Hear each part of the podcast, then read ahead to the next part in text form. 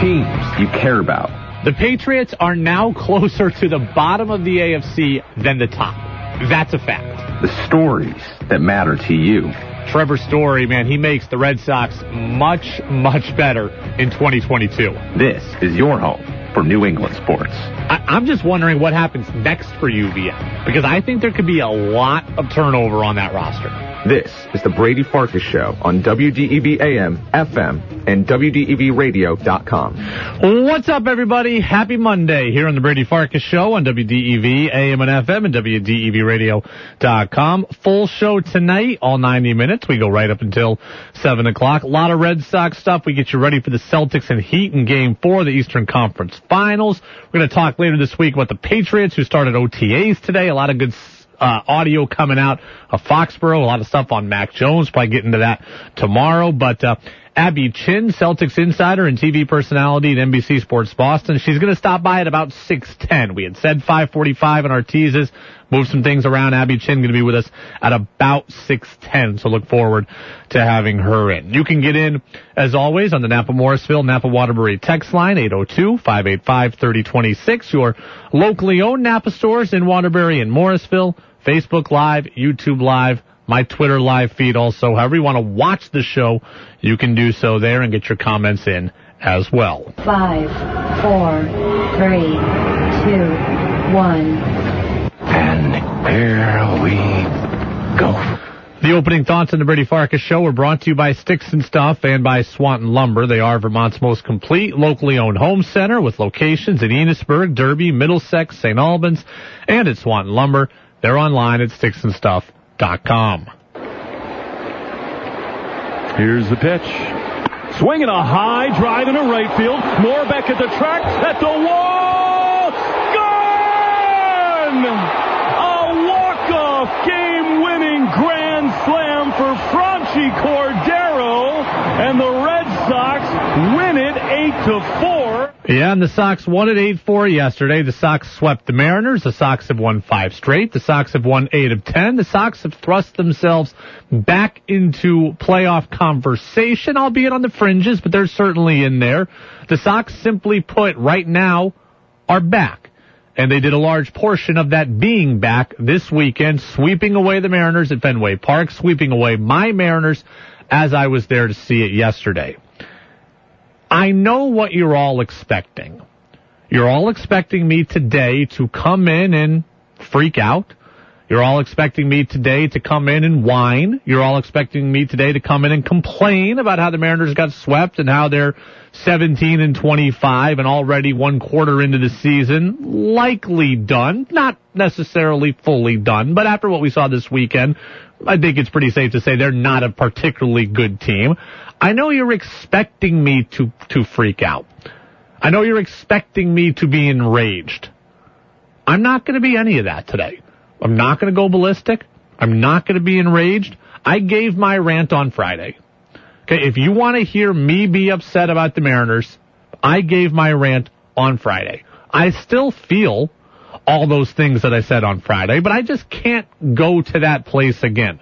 You don't care about it anymore. The Mariners are not your team. The Mariners are my team. We need to talk about your teams and what they have done. And frankly, it's not really healthy for me to go to that place anymore. So quickly, I will address it. Here is where I stand on things with the Mariners after yesterday. I still love the Mariners. They're still my favorite team.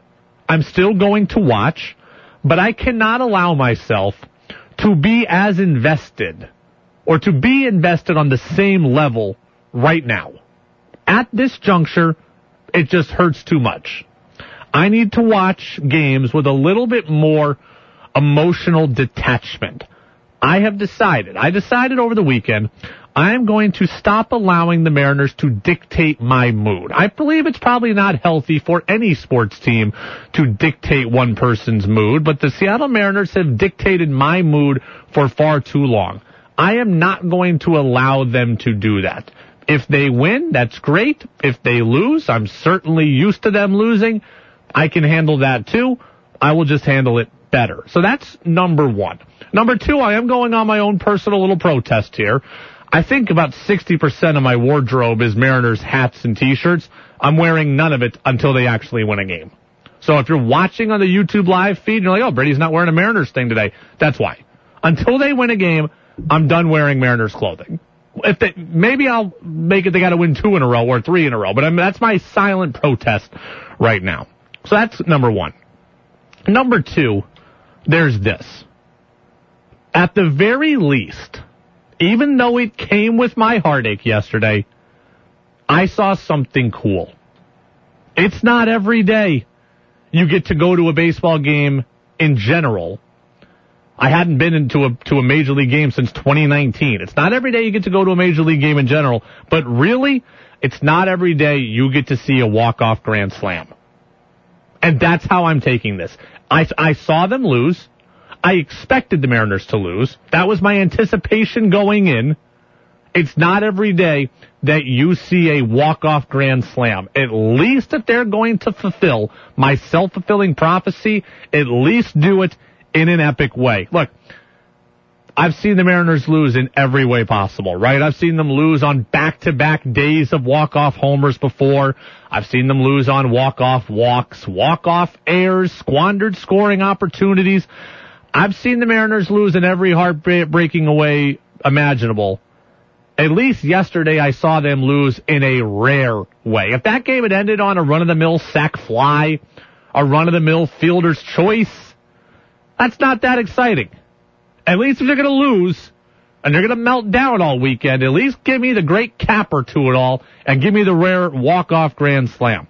And by the way, much better that I saw that happen in person than on television.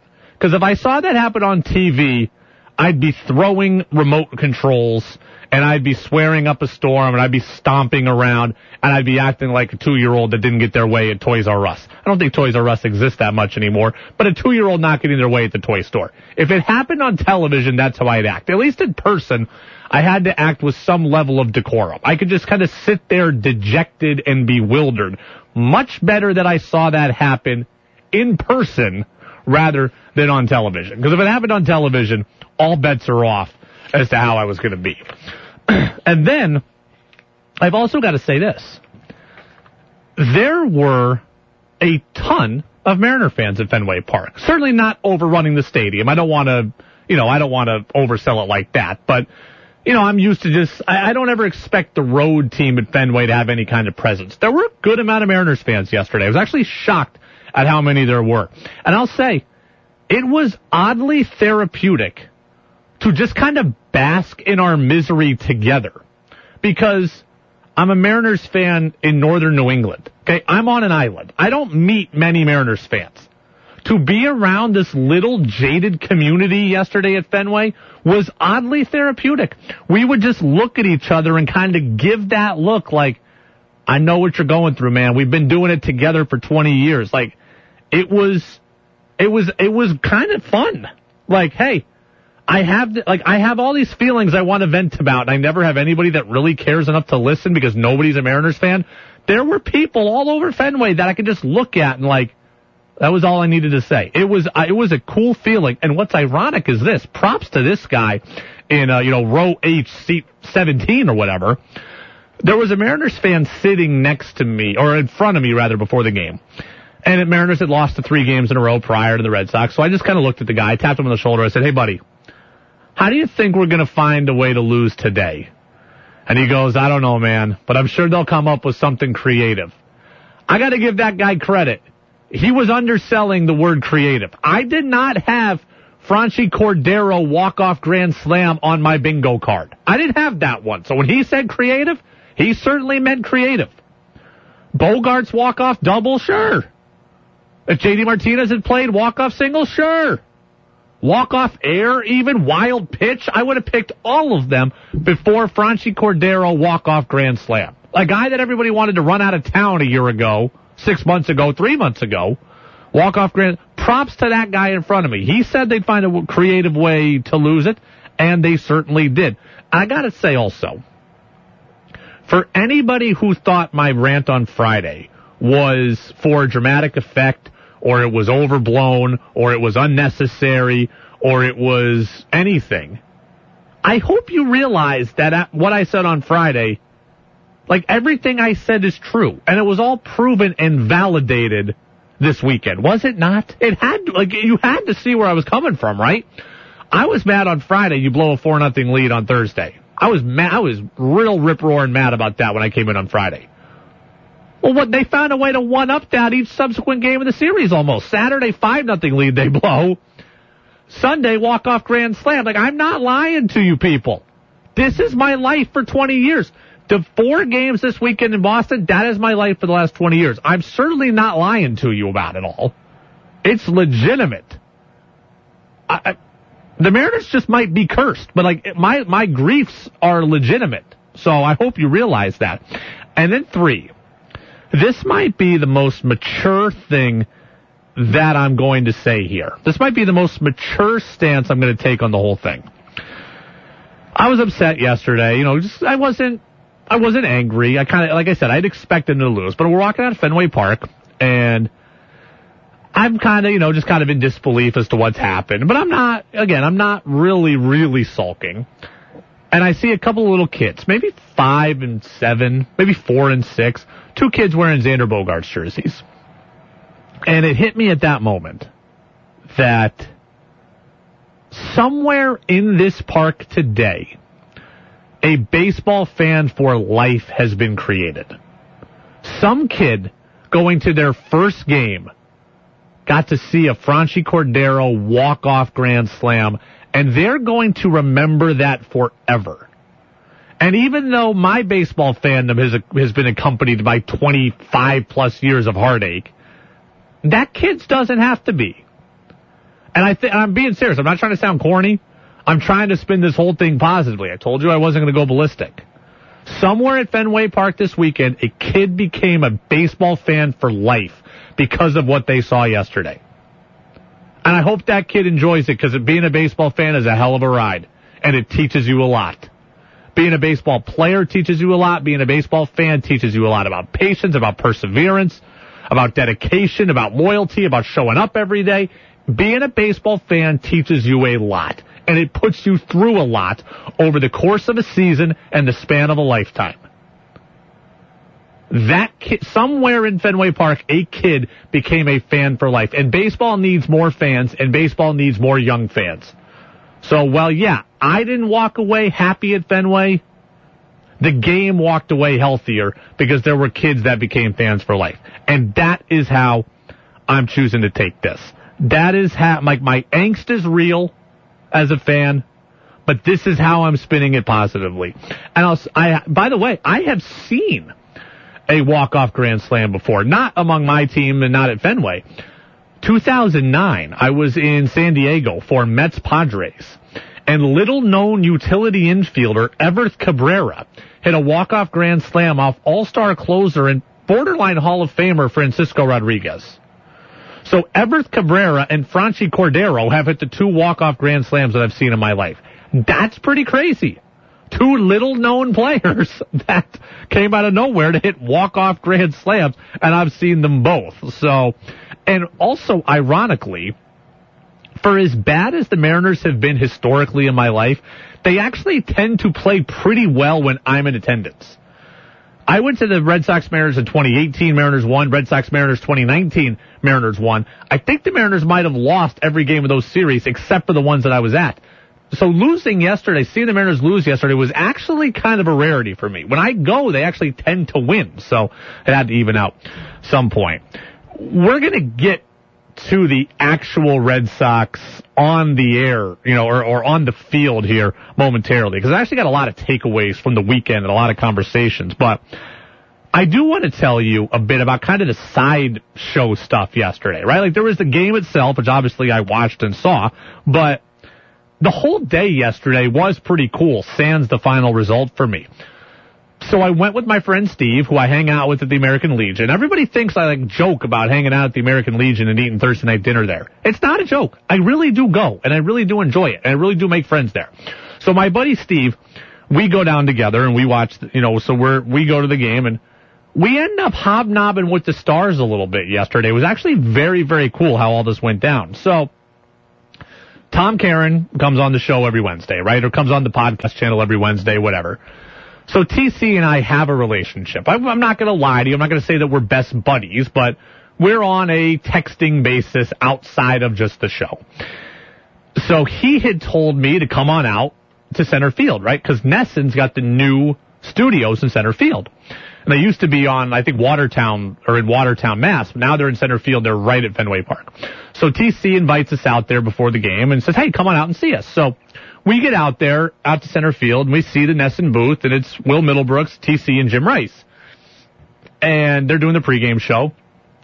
At first pitch was 135, so pregame show ends at 135. I text TC and I say, hey, TC, we're out here. You know, you told us to come out here. So he brings us into the studio. Brings us into the NESN studio, shows us around for a bit, talks for a little bit.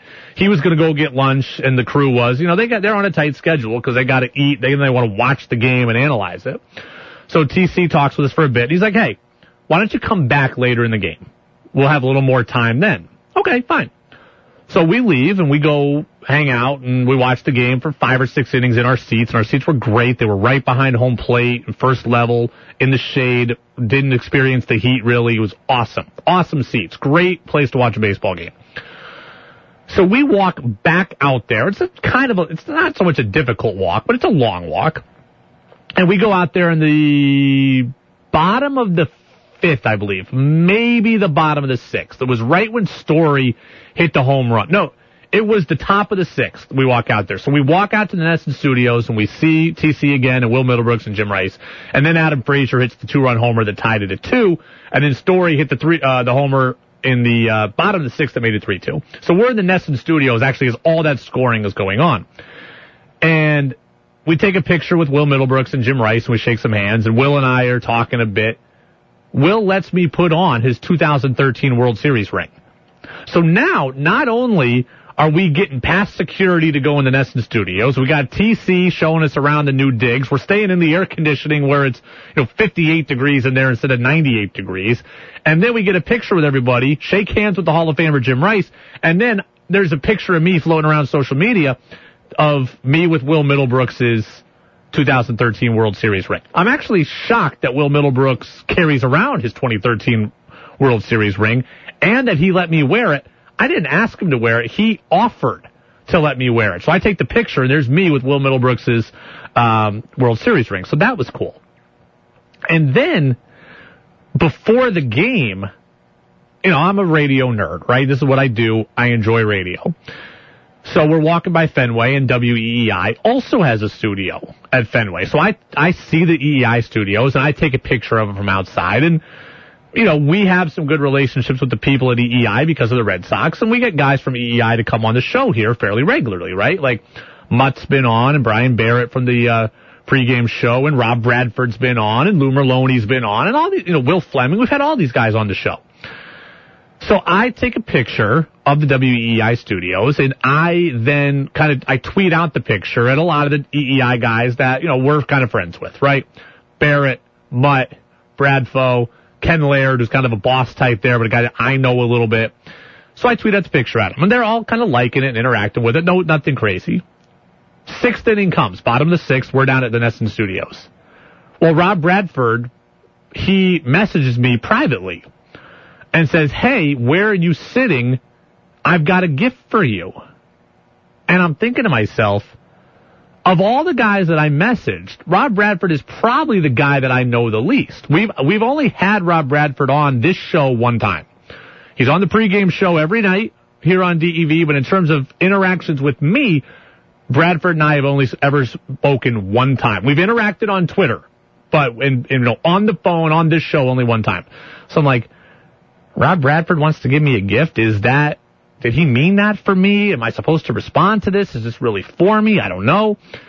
So I write back. I'm like, hey, we're behind home plate, but we're down at the NESN studios now. We're hanging out with Tom Caron. He goes, great. I'll come meet you. And I'm like, okay. Rob Bradford really did mean to give me a gift. And he really does want to see me. So I'm like, that's weird. What's Rob Bradford going to give me? So Rob Bradford, in addition to working at WEEI.com and in addition to working on the Red Sox pregame show, he also hosts a podcast and the podcast is called Baseball Isn't Boring. And it's a great podcast. He talks a lot about it on the pregame show when he's on. And they've got t-shirts, right? The baseball isn't boring t-shirts. They're white t-shirts, red writing where this, where the writing looks like seams. Baseball isn't boring. And I think a lot of the Red Sox guys on the team actually have them and rep these shirts. Like Xander Bogaerts was wearing a baseball isn't boring t-shirt the other day. The exact one. Rob Bradford brings me and my buddy Steve out. He brings us out the baseball isn't boring t-shirts. So now we've hung out with TC. I've, pl- I've palled out with Will Middlebrooks and Jim Rice. I've worn Will Middlebrooks' World Series ring. And Rob Bradford has gotten out of wherever he was to come down to the press box area, see us, and give us baseball isn't boring t-shirts. Like, how can I be that mad? Yeah, my team lost. Yeah, my team sucks. But my work team just won five straight. They're now back in the playoff race. That helps me business wise. And I've got the hobnob with the stars at Fenway Park. And that's my first live ball game in three years. I mean, I can't be that mad about it, right? All in all, sounds like a pretty good Sunday. Despite the final result. And I saw a good game, right? Like I saw a great game. I saw a game where Eovaldi pitched great. I saw a game where Logan Gilbert, one of the top young pitchers in baseball, pitched great for Seattle for my team, who I happen to love. I saw, you know, the rare Adam Frazier pesky pole home run, which was crazy. It was the only ballpark it would have been a home run in. They always say you don't, when you go to the ballpark, you don't know what you'll see. That ball shouldn't have been a homer, but it was. I saw Trevor Story hit his fifth home run of the series. I saw a walk-off grand slam and I got to hobnob with these people and meet some others. And that's stuff that I don't get to do every day. So again, if you're looking for me to go ballistic today, it's not going to happen. All in all, it was a pretty good Sunday. Yeah, I would have liked if the Mariners would have won. I would have liked if the Mariners didn't choke away multiple games in the series, but they did. And we move on. And we've created some better and new relationships for this show, which makes me happy too. Like Will Middlebrooks is going to come on this show. He may end up coming on this week. No promises. But Will Middlebrooks may come on this show this week. Ironically enough, and I haven't said this, but I have a very small side gig, right? Very small. Nothing all that crazy. Certainly nothing that impacts my job here. But twice a month, I write an article for what's called Barrett Sports Media. And Barrett Sports Media is kind of the leader in sports media coverage. They do news and profiles and features and there's a lot of guys just like me who are just in the business, who like the business, who write a couple of pieces. I'm not an important piece of the puzzle there and it's not taking me away from here. But I've written five pieces or so. I kind of just started this in March or so. Well, the first piece that I wrote, or one of the first pieces that I wrote, was actually on Will Middlebrooks. So I had never spoken to Will Middlebrooks. I had never met Will Middlebrooks. I write this story. It came out last week. He loved it. He shouted me out on Twitter about how great it was. So did his wife, Jenny Dell, who works at CBS Sports and does, you know, NFL Sundays at CBS and is, is a former NESN sideline reporter. So she liked it. So now I've met Will Middlebrooks. He's liked the story I wrote about him. He's going to come on this show now. That that makes me happy. Any chance we can do to make this show better makes me happy. In spite of the Mariners' loss, Will Middlebrooks is going to come on. He liked what I wrote about him. He's going to come back on this show. Maybe Jenny Dell will come on the show sometime when it comes to, to football season and she's sideline reporting for a Patriots game. You know, we've created new connections. I, I can't be mad at what happened yesterday. And then Steve, who's actually from Massachusetts, who I usually hang out with at the Legion, he knew all the local haunts. He found me Charlie's roast beef in Middleton, Mass, and I had a great roast beef sandwich. and I had a Fenway Frank and a Bud Light. It wasn't that bad a day. Everybody wants me to be miserable and crying today. I, I did that on Friday. Yesterday was yesterday was actually pretty fun. So, uh, Ralph over in New York says, "Good for you, Brady. You deserve it. That's all nice." Uh, then we get Will in Plattsburgh who says, wow, what a great trip to Fenway. Two texts from Plattsburgh here. Very, very cool. Um, Travis, what positives did you take away from seeing the Mariners? Um, Logan Gilbert was great. Lo- the, the, the future of the Mariners might not be as bleak as the past. Logan Gilbert was great. Julio Rodriguez, although hitless yesterday when I went, he did some fun things. He's one of the top young players in baseball. There are positives for the Mariners deep in there. This isn't about them. Okay, this is about this weekend was about the Red Sox, and we're going to do our due justice on talking about the Red Sox right after the six o'clock hour, right after the update. Couple of other messages here. Linda actually sent me an email, which I bring to the table today. She says, Brady, I hope you stayed for the whole game. What a crazy ending. Out at the plate, Dylan Moore drops the ball, but no, he didn't. But uh, then the walk-off grand slam. She says, sorry, Mariners. P.S. I'm 61 years old. I know your pain. And that's kind of what I had said the other day, that if you are a Red Sox fan under the age of 45, I consider you to be privileged, right? You haven't lived the heartache that I am living currently, right? If you are a Red Sox fan who's 45, the Red Sox won a World Series for you when you were 27. So you got your first Red Sox title comparatively five years younger than I, you know, than I am currently. So if you're under 45, I don't think you can relate fully to what I'm going through here as a Mariners fan. If you're over 50, if you're over 45, over 50, then we're kind of in the same boat. You were at least 30 when the Red Sox won. So, you know, I, I, that's kind of how I draw the line. She says she's 61. She gets it. She knows. She knows what the waiting is like. She knows what the hurt is like. She knows what the agony is like. Um, Tom in Woodstock was there ever a point yesterday where you thought the Mariners would win? Not really, uh, honestly. I mean, I'm, I am, as you can see why, I'm generally very pessimistic about the Mariners, and I think it's well warranted. There was one flashing moment of optimism in the top of the 10th inning after the Mariners took a 4-3 lead and they had Ty France coming up with two men on against Diekman, I thought there was a chance. The Mariners' best hitter is up. There's two men on.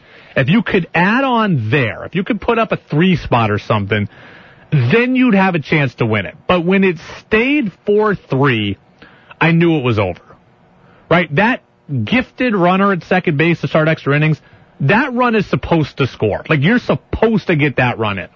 So in my mind, I had it already at 4-4. Like I knew the Red Sox were going to get in that run first.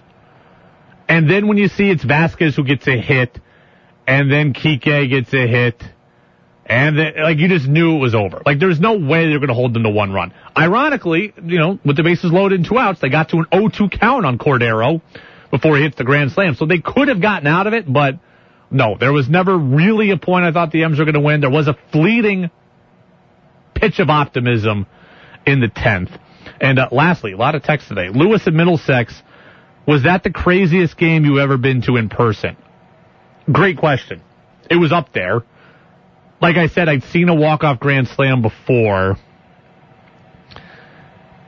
It was probably the craziest actual game that I'd been to, but it wasn't, you know, it certainly wasn't the top game. And that it was, like, I went to game one of the 05 World Series between the White Sox and Astros, and I saw Roger Clemens pitch in that game. That game was certainly more memorable. I went to the 2000 ALCS Mariners Yankees where A-Rod was playing for the Mariners and homered at Yankee Stadium. The M's won 2 to 1 and Freddie Garcia was uh, one, you know, one of the top young pitchers in baseball. And that game certainly meant more because it was the playoffs. But this game, that's up there with the craziest, that's probably the craziest game that I've been to. All right. This closes the book, right? This closes the book on me talking about the Mariners. This closes the book on you having to hear about it. Trip to Fenway was great. For you all Red Sox fans and for me as a Red Sox supporter here through work, it was a pretty great weekend for you as well. Let's take a look at the weekend. On the other side of the national news update, what that we saw was real and what that we saw was fake.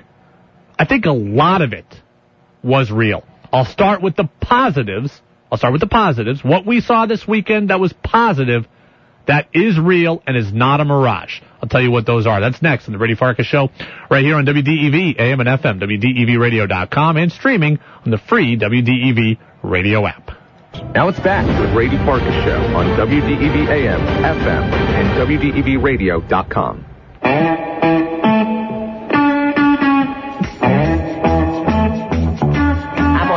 story Yeah, Celtics victory. Uh, Celtics victory. Red Sox victory song now just toying with me. We heard it enough this week, and a lot of dirty water being played at Fenway. Sox sweep away the Mariners. They're going to get ready for a three-game series on the road in Chicago to take on the White Sox beginning tomorrow. Sox off today. The Red Sox off today. So uh, it is the Brady Farkas show. The Napa Morrisville Napa Waterbury text line is open at 802-585-3026. Celtics are getting ready for Game Four tonight at the Garden when they take on the Miami Heat. We are going to have Abby Chin of NBC Sports Boston with us here. It was going to be 610. It's probably going to be closer to 615 right now, but uh, Abby Chin, we are uh, getting her on here in about 10 minutes. Let's go to the Red Sox, okay? Let's look at the actual on-field stuff the Red Sox did. Let's determine what's real and what wasn't. The Red Sox have won five straight, four here against the Mariners. They're 19 and 22. They're only three games out right now of the final wild card spot. So they are on the fringes of the playoffs right now. And I know it's early, but they are in the discussion, whereas a week ago they were not. The Red Sox just beat what I think we can all agree is a reeling baseball team. The Mariners right now do not appear to be very good. We'd all agree with that. So my question is, do you think that the Red Sox are good again, or is this all just a product of playing a bad baseball team? The Mariners right now have the exact same record as the Orioles. So the Mariners are bad. Do you think that what we saw out of the Red Sox is them being good, and do you think it's real? Or are you not convinced yet and they just beat up on a team that is worse than them? And of which right now there are not many. 802-585-3026. I'll say this. I think that nearly everything that we saw this weekend is real. Not all of it is good. There is some bad in there, even, even despite the four wins. But I think, and a lot of it is good. But I think almost everything we saw this weekend out of the Red Sox is real. Even the bad stuff. And we'll get to that later in the hour, but let's stick positively here. One, I think the Red Sox are going to be in this thing. I think that's real. Two, I think Trevor Story's turnaround is real. And three, I think what Nathan Eovaldi did yesterday is real. So I think those three things are real and they're all positive. I don't know if the Red Sox are going to have the horses to really compete for a World Series title. I'm not going there based on what we saw this weekend.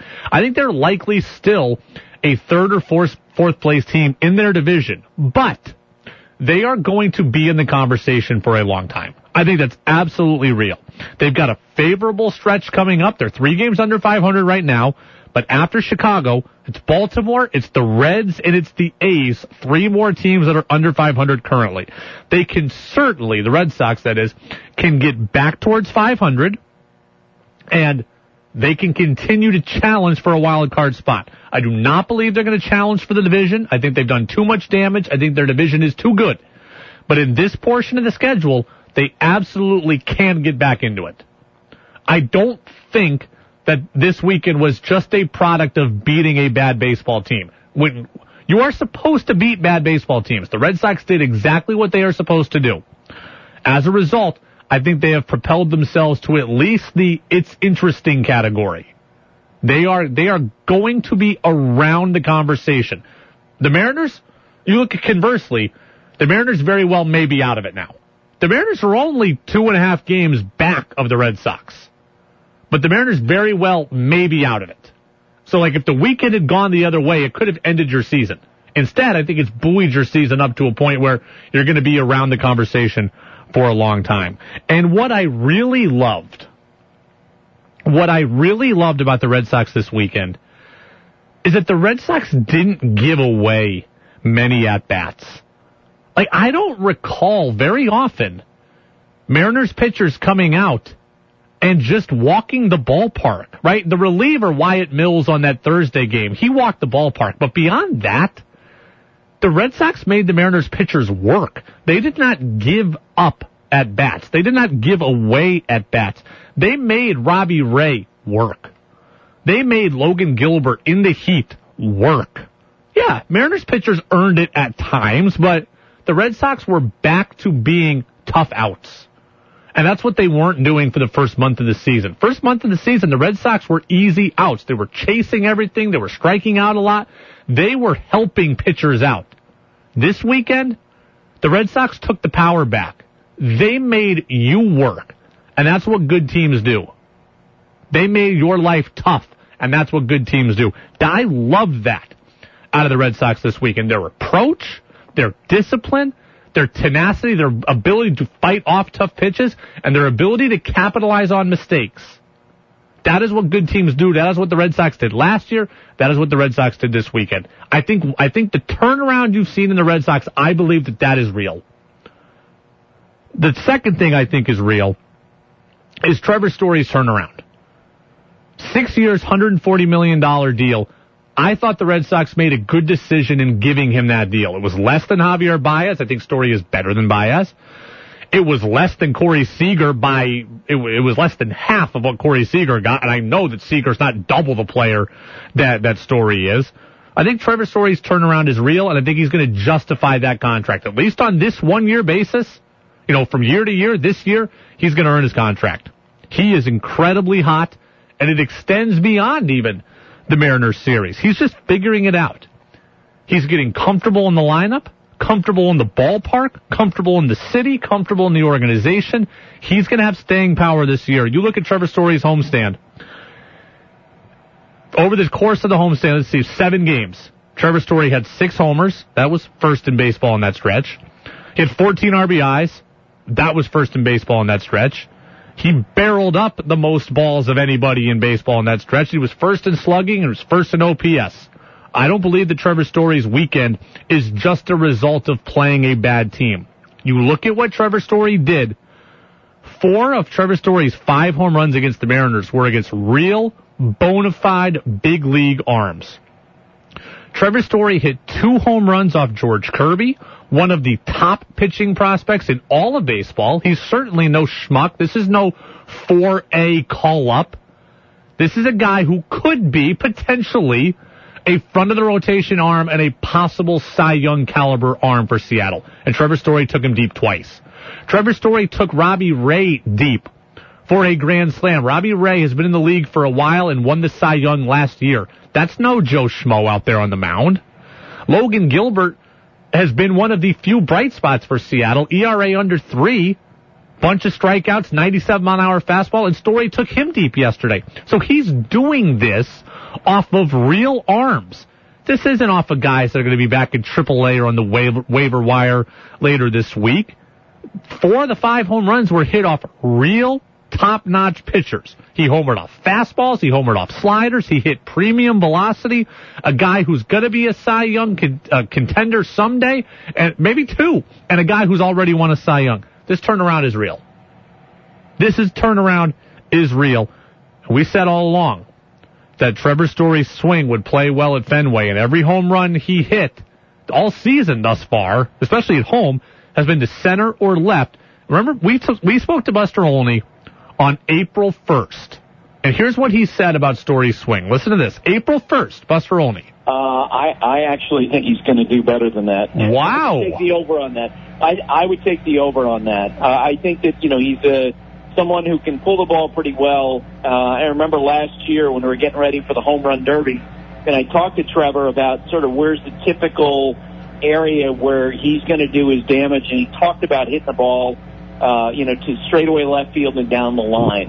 And you know, if uh, you're a hitter in Fenway Park and you get the ball in the air, let's face it, uh, that's a pretty good place to hit the ball. There you go. We knew that Story's swing was eventually going to play to Fenway and you're seeing it now. He is figuring out how he wants to hit in that ballpark, and he is capitalizing on its features. Trevor Story's turnaround is real. Lastly, I also think Nathan Eovaldi's turnaround is real. Eovaldi was awful on Tuesday, right? Five home runs in one inning. Historically bad against the Astros. He also, um, you know, has been hit by the home run ball this year. His numbers going into yesterday, I think a 4-3 ERA. His numbers were not great going into yesterday. Well, yesterday he had 11 strikeouts and pitched into the seventh inning. Eovaldi was very, very good yesterday. And I believe that what we saw yesterday is not just a product of playing a bad team. I think that's just closer to who Nathan Eovaldi is. Between my starts, I tried working on, uh, you know, previous few starts I've been working on my slider a lot, and I feel like I kind of started getting around it a little bit more to create the slide, and I felt like it took away from a lot of my other pitches. I got back to kind of the basics for me of just sticking the heaters down in a way, but making sure that I'm getting them down in the zone. You know, I've, I, I, I think Eovaldi did a really smart thing yesterday. He pitched backwards and he used his splitter more. I remember talking with Tom Caron earlier in the year saying Eovaldi's throwing a lot of curveballs. And I had to go back to the numbers. I was wrong on this. He's always thrown a higher percentage of curveballs than splitters. And that really surprised me because I think of his splitter is so much better than his curveball. Yesterday, he threw far more splitters and he was excellent. He was excellent. He pitched backwards. He got ahead. He he challenged guys with the fastball when he needed to, but he had guys guessing. Right? He used the splitter early in the game. He used the fastball later in the game. He, kind of, he just pitched backwards. And I thought by and large he had a really good plan. He threw 28% splitters yesterday. I think he'd been about 17% for the rest of the season. I, I, I think what Nathan Eovaldi did yesterday, make an adjustment yeah, okay, the Mariners aren't a great lineup, but it's still a lineup, by the way, that put up five runs on Garrett Whitlock in three innings the day before. Like, they can do something. And Eovaldi shoved it for seven, for almost seven innings yesterday. And really, the Frazier home run is an illegitimate home run. It's not a home run in any other ballpark. I, I, I think Eovaldi, I think what we saw yesterday out of Eovaldi was real. And I think it's very, very, um, very, very reassuring because I know he's not the guy that pitched on Tuesday against Houston. I believe he is the guy that we saw yesterday, at least much more so that guy. It is the Brady Farkas show on WDEV, AM and FM, and WDEVradio.com. All right. We'll get back to the Red Sox. I've got a couple things that are negative that I think are real as well. We'll get to that uh, later in the show. But now, I want to talk Celtics. We've gone this whole show and haven't talked Celtics. Celtics getting ready for the Miami Heat TD Garden tonight, game four of the Eastern Conference Finals. C's are down two games to one. Disappointing loss on Saturday. Boston looking to even the series at two games apiece before we head back to South Beach. Joining us now on the phone line. By the way, tip-off is 8.30, a little over two hours from now. Joining us now on the phone line is Celtics insider and personality over at NBC Sports Boston, Abby Chin. We see Abby Chin all over NBC Sports Boston Celtics coverage. We've seen her in the studio. We've seen her on sideline reporting duties, and she uh, is with us on the phone line now. Abby, two hours plus still game time, and C's are looking to even up the series. How are you? Thanks for being with us.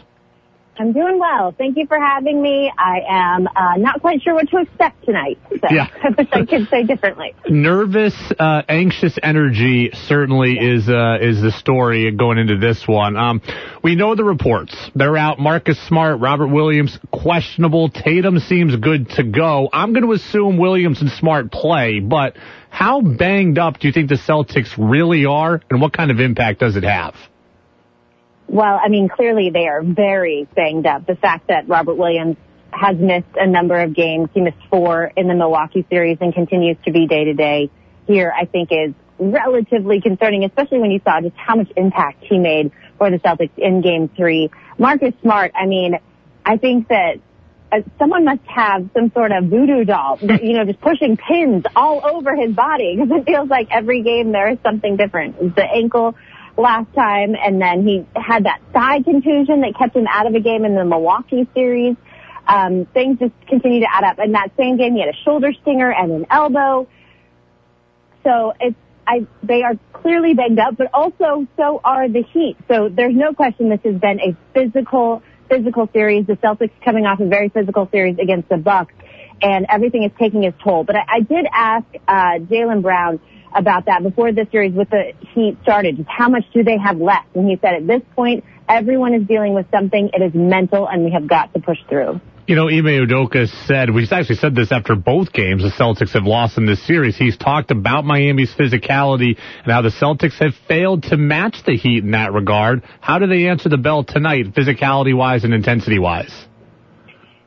The thing that has struck me the most about this team this season during this playoff run is just how resilient they have been and, and, and able to bounce back. I mean, they haven't lost consecutive games at home since January. Hmm. And as we know, that's when the turn and the surge really started for this group. And they haven't lost consecutive games altogether since late March. And that was in the second game they were missing four of their starters. So I do believe they will be able to bounce back. I think that um, the thing that I find most it, it's not concerning, it's um, confounding, is that the Celtics know that Miami is going to come at them with this level of physicality. They know Yeah. what's coming, and the fact that they aren't able to kind of flip a switch and match it um, is what I don't really understand why that continues to happen and has happened more than once. You mentioned Miami also being banged up. They certainly are. Kyle Lowry was in in game three, although not 100%, but he certainly made an impact. Jimmy Butler looks like he'll play tonight, but he may be compromised. PJ Tucker the same, but we know that Tyler Herro won't play tonight. He was sixth man of the year in the NBA. How does that impact what the Heat do not having Herro there? I think it the possibility that it has a big impact is there. I mean, Tyler Herro is a guy who could go off at any moment, as we saw in the 2020 Eastern Conference Finals when he put up 37 against the Celtics in one game. But in this series in particular, he has not gotten hot yet, and I think we saw the impact that Victor Oladipo made in the Yeah. second half of Game Three, and the defensively, what Victor can do if he is all in, really gave the Celtics some problems. I, I believe they will adjust for that going forward, but Tyler Herro is just another person defensively that the Celtics need to account for on that end, and the fact that he won't be available tonight does hurt the Heat.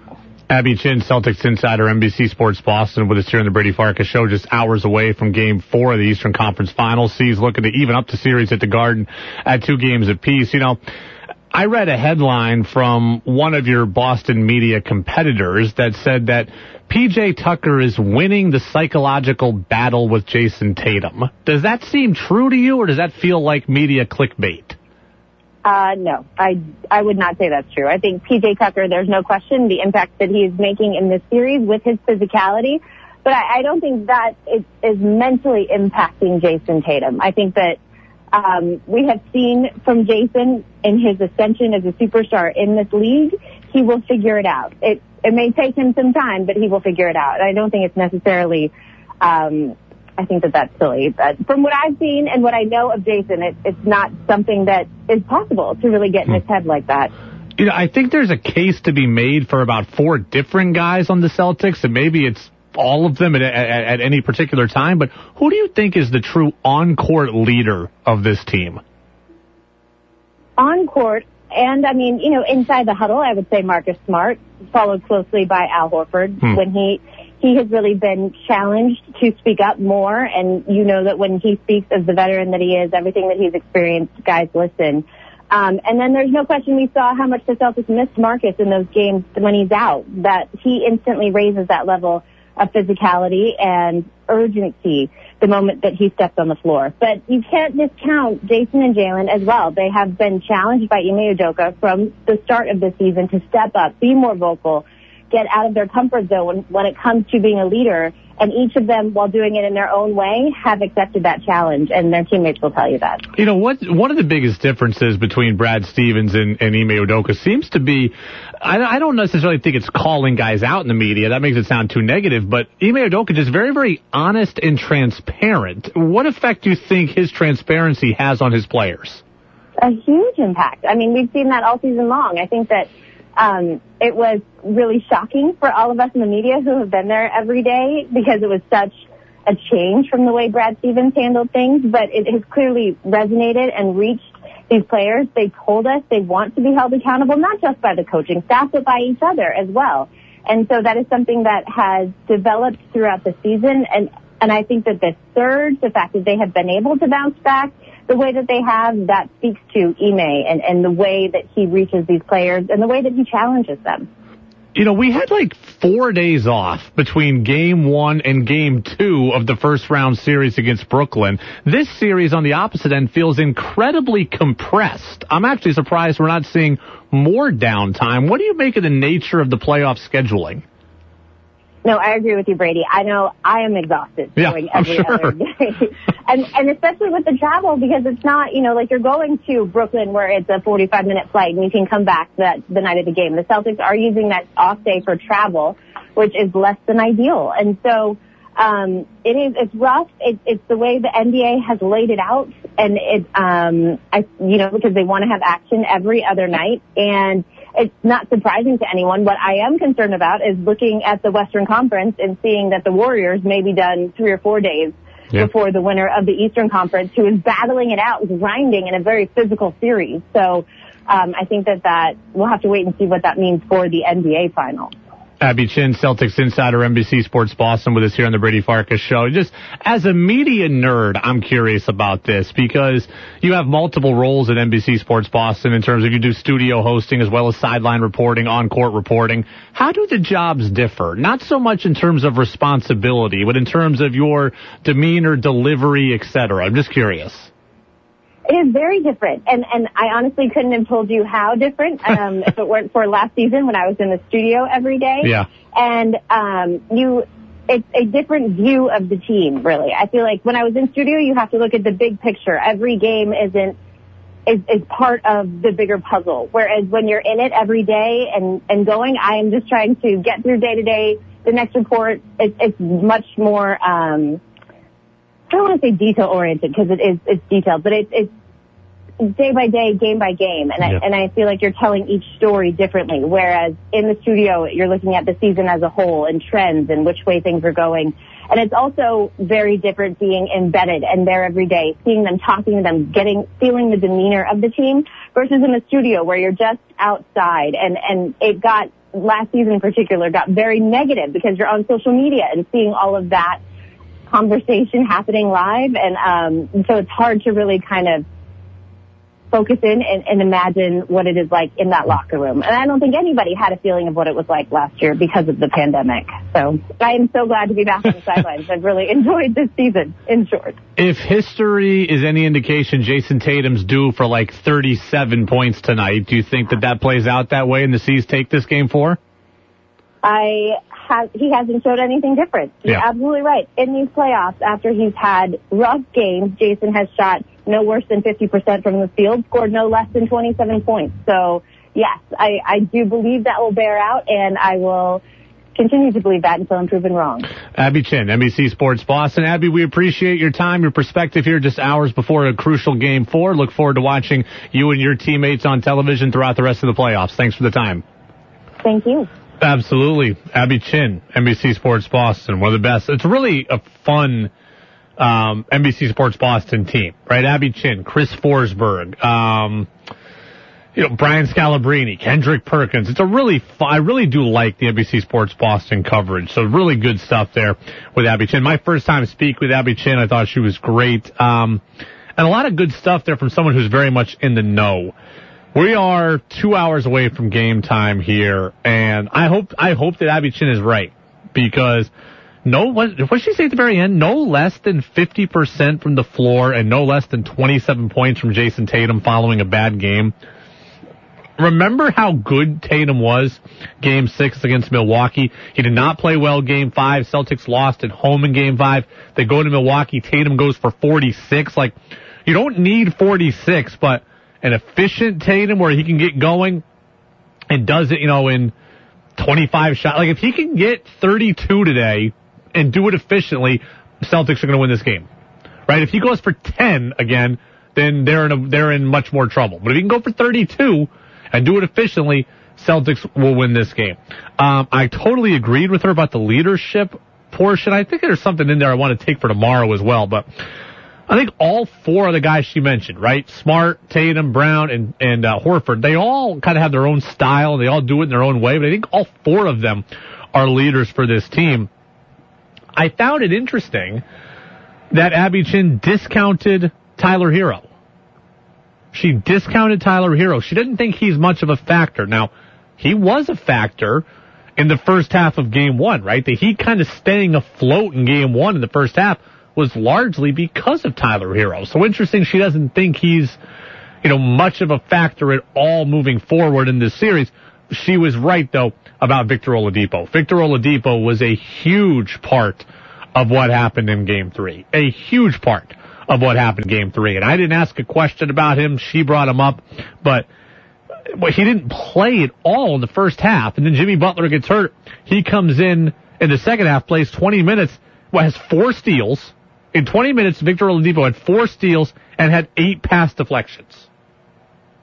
Victor Oladipo was great. We will see what happens tonight. Looking at the injury report up to the minute, things just coming in right now. Looks like Jimmy Butler's going to play. PJ Tucker, Tyler Herro's out. That's Miami. For the Celtics, Rob Williams is going to play. Marcus Smart still very much questionable. So I had told Abby that, hey, I'm just going to assume basically that Smart's going to play. That might not be the case. If Smart doesn't play, then the Celtics are back to being in trouble. I think the Celtics should win this game. They're at home. I think they are flat out, I think they are better than Miami. They have more star power in, than Miami. I think that they have the best scorer in this series in Jayson Tatum. I think the Celtics should win this game. You start playing without Smart and a limited Rob Williams, you're back to being in trouble. I'm still going to pick the Celtics. I think Tatum will supersede these concerns, and I think that he will go off in the way that he's gone off prior. But Marcus Smart, if he's not there, that is a concern. We will get to more Celtic stuff towards the end of the show. We will get to more Celtic stuff at the end of the show. But when we come back, I told you I thought that most of what I saw this weekend from the Red Sox was real. A lot of it was positive. There were a couple things I saw that were negative that were real as well. I'll tell you what those are. That's next. The Brady Farkas Show. Now it's back to the Brady Farkas Show on WDEV AM, FM, and WDEVradio.com.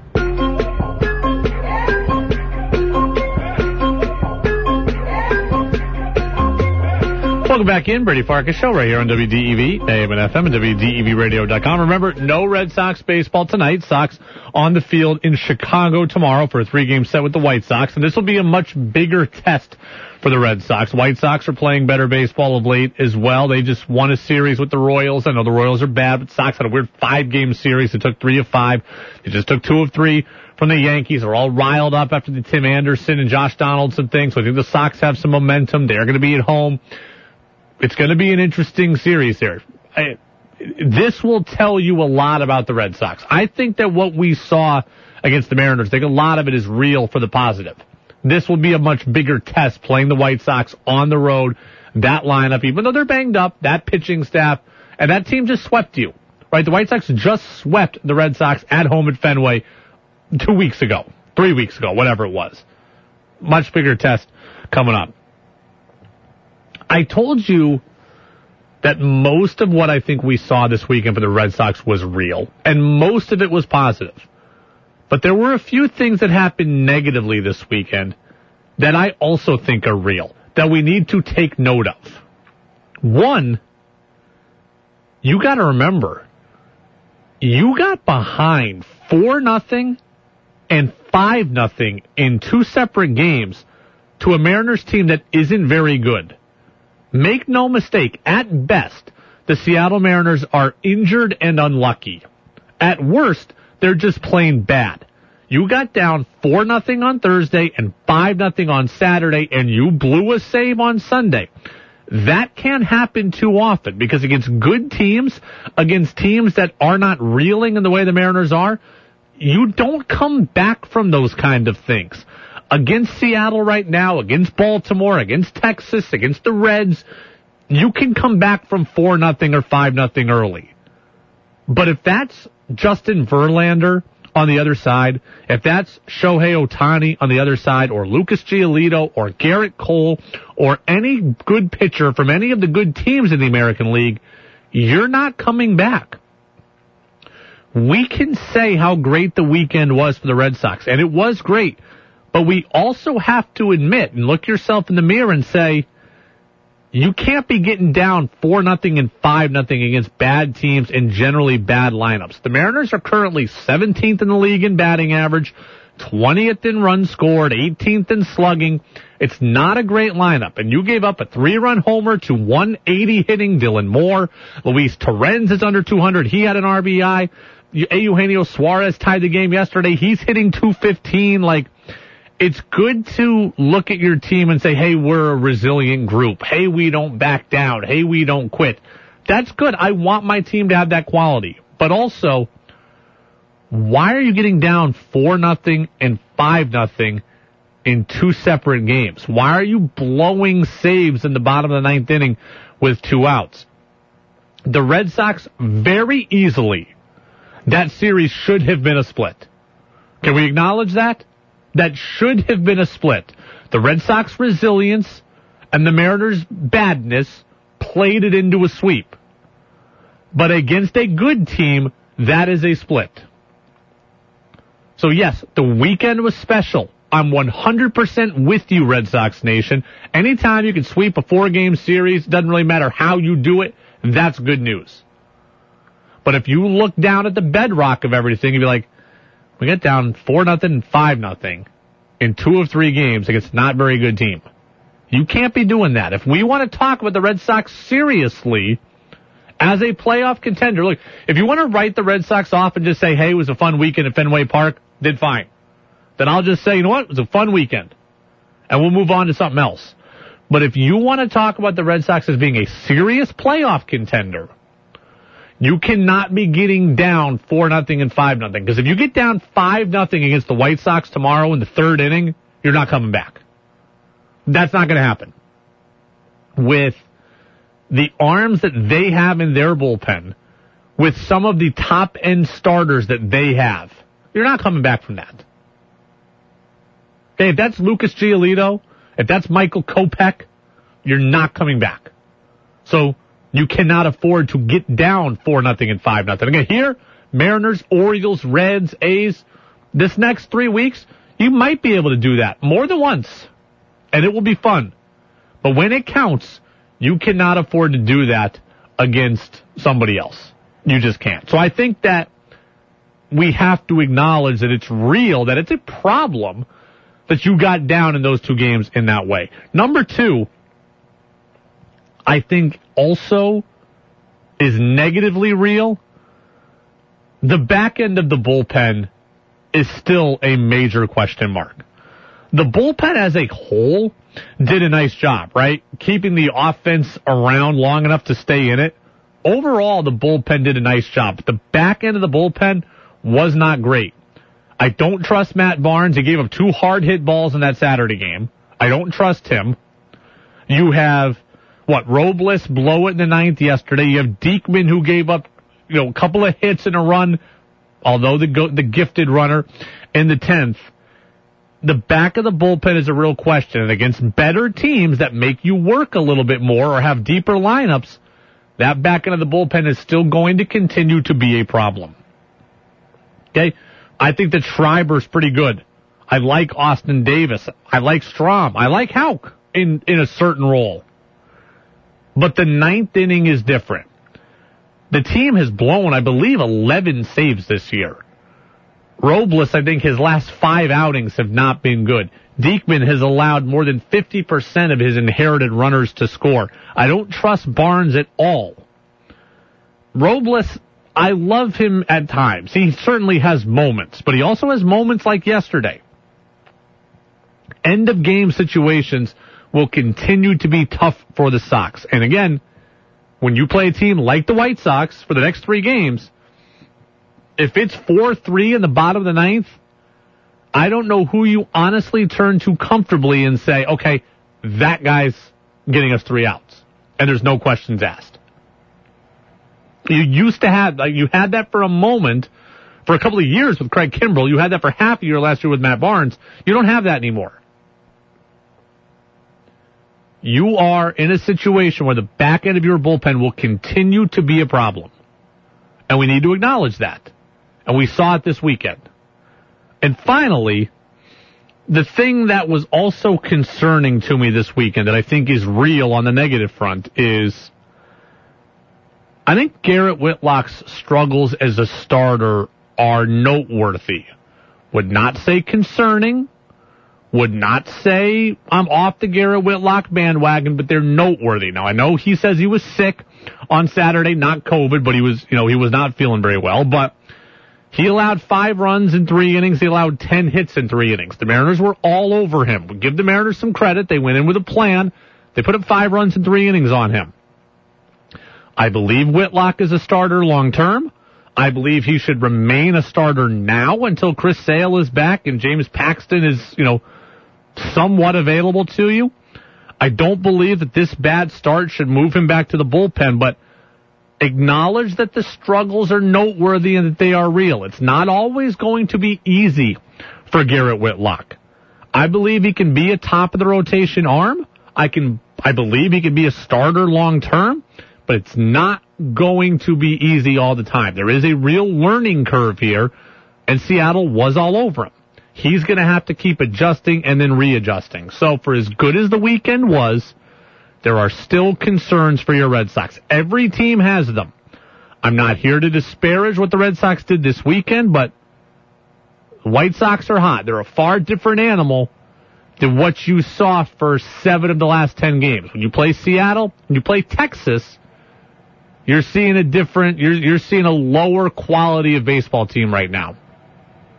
Red Sox will have an opportunity to prove that everything we saw this weekend can carry over against a good team when they take on the White Sox tomorrow. Tomorrow our coverage will begin, by the way, at 7:10. So we will have a full show, 90 minutes. We'll go up until 7:10 uh, the next couple of days here as the Red Sox take on the Chicago White Sox for three in Chicago. We will step aside and we will come back. We'll give you the keys to the game, Celtics and the Miami Heat. Any word yet on Marcus Smart's availability? And what are those keys? We'll tell you about it next as the C's go to even the series. Now it's back to the Brady Farkas Show on WDEV AM, FM, and WDEVradio.com.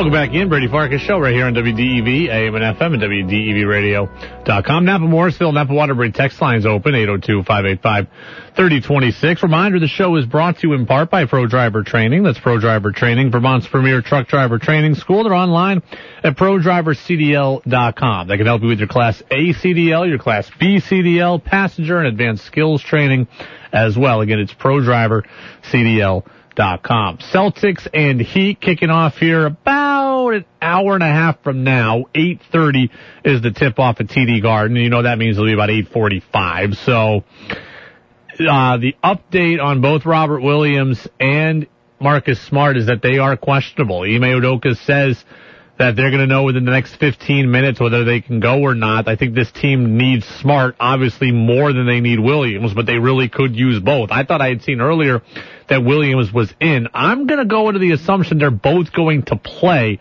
but if it's this close to call, then Marcus Smart is going to be more limited than I had hoped for. I, I think they're going to play. That's just my gut. I cannot imagine Marcus Smart missing another game here, but if he plays, he's certainly not going to be 100%. Like, the keys to the game, they're not rocket science for the Celtics. Like, we've played three games now in this series. We've played more than 90 games in this season. There's not a whole lot unknown about these two teams to each other. There's all the game film. There's all the meetings from each other, or from playing each other this year. We know all the players. The, the keys to the game are not rocket science here. Number one, the Celtics need to not turn the ball over. Right? Like at the top of your list, if you're Ime Udoka, the Celtics need to not turn the ball over. They turned the ball over 24 times. 24 times the Celtics turned it over in game three. Miami had 19 steals in game three. That's the second most steals ever in an NBA playoff game, I believe I read. 24 turnovers in a 48 minute game. You cannot win many playoff games turning the ball over once every two minutes. Like how many possessions do you get in 22 minutes, in two minutes? Let's just say 24 second shot clock on each side. Basically, you're probably going to get, let's just say you get three possessions in two minutes, four possessions, and you've turned it over once out of every four possessions. You're not going to win doing that. You are not going to win doing that. And Look, the Celtics were in it at the end despite that. They were down 25 at one point, got it down to one, 93 to 92. Can't turn the ball over at that rate though and expect to beat playoff teams. You cannot give games away. And sometimes, like, you can give the game away in a couple different ways, right? You can give it away defensively. you give it away offensively when you turn it over 24 times. The Celtics need tonight good ball movement, smart playmaking. They need to be decisive. They need to be good. You know, they just need to be, they just need to be crisp. And I think they're going to be. I think the Celtics are going to win this game, but you cannot be careless. You cannot be lazy. You cannot be any of those things. You've got to clean it up because 24 turnovers, a turnover every two minutes is not going to win you this game. And then they need Jayson Tatum to be better. Like again, I told you, it's not rocket science. Don't turn the ball over. Jayson Tatum be better. Those, those are your two big keys to the game. 10 points for Tatum, but 3 of 14 shooting, I think. Like, that's not going to cut it. Jayson Tatum has turned into a superstar in these playoffs. He needs a superstar effort again. Does he need to go for 50? No. Does he need to go for 30 and be efficient? I would say yes. If you want to win this game, if you want to put it away, Jayson Tatum's got to be a huge part of it.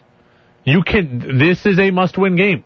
You cannot get down 3-1 in a best of seven when you don't have home court advantage. This is must win. Celtics have won an elimination game in this playoffs. They beat Milwaukee on the road at their place. They can win this game. They should win this game. But we all, it's so overused when we say, oh, it's a must win game. This is not overusing it. This is the real thing. If you get down three to one and you've got to go back to South Beach down 3-1 and the Heat have home court advantage, you, you're done. You would be done. This, this is must win. And I think the Celtics are going to win. I think Tatum delivers the star effort, but you're going to need to find, you know, you're going to need to, uh, find that next gear and you're going to need to up the physicality because as Ime Udoka has pointed out, this team has not responded well to Miami's physicality. Has not responded well and they're going to need to. Um, okay, let's see. Anything we want to get? We're looking for a last minute update here. If we've got anything, uh, yeah, Ime Udoka said just a minute ago, yeah, both are getting tested in the next 15 minutes, and we'll know if Williams and Smart are going to play after that. I, okay, oh, let's see. Yeah, nope, still just questionable. The, uh,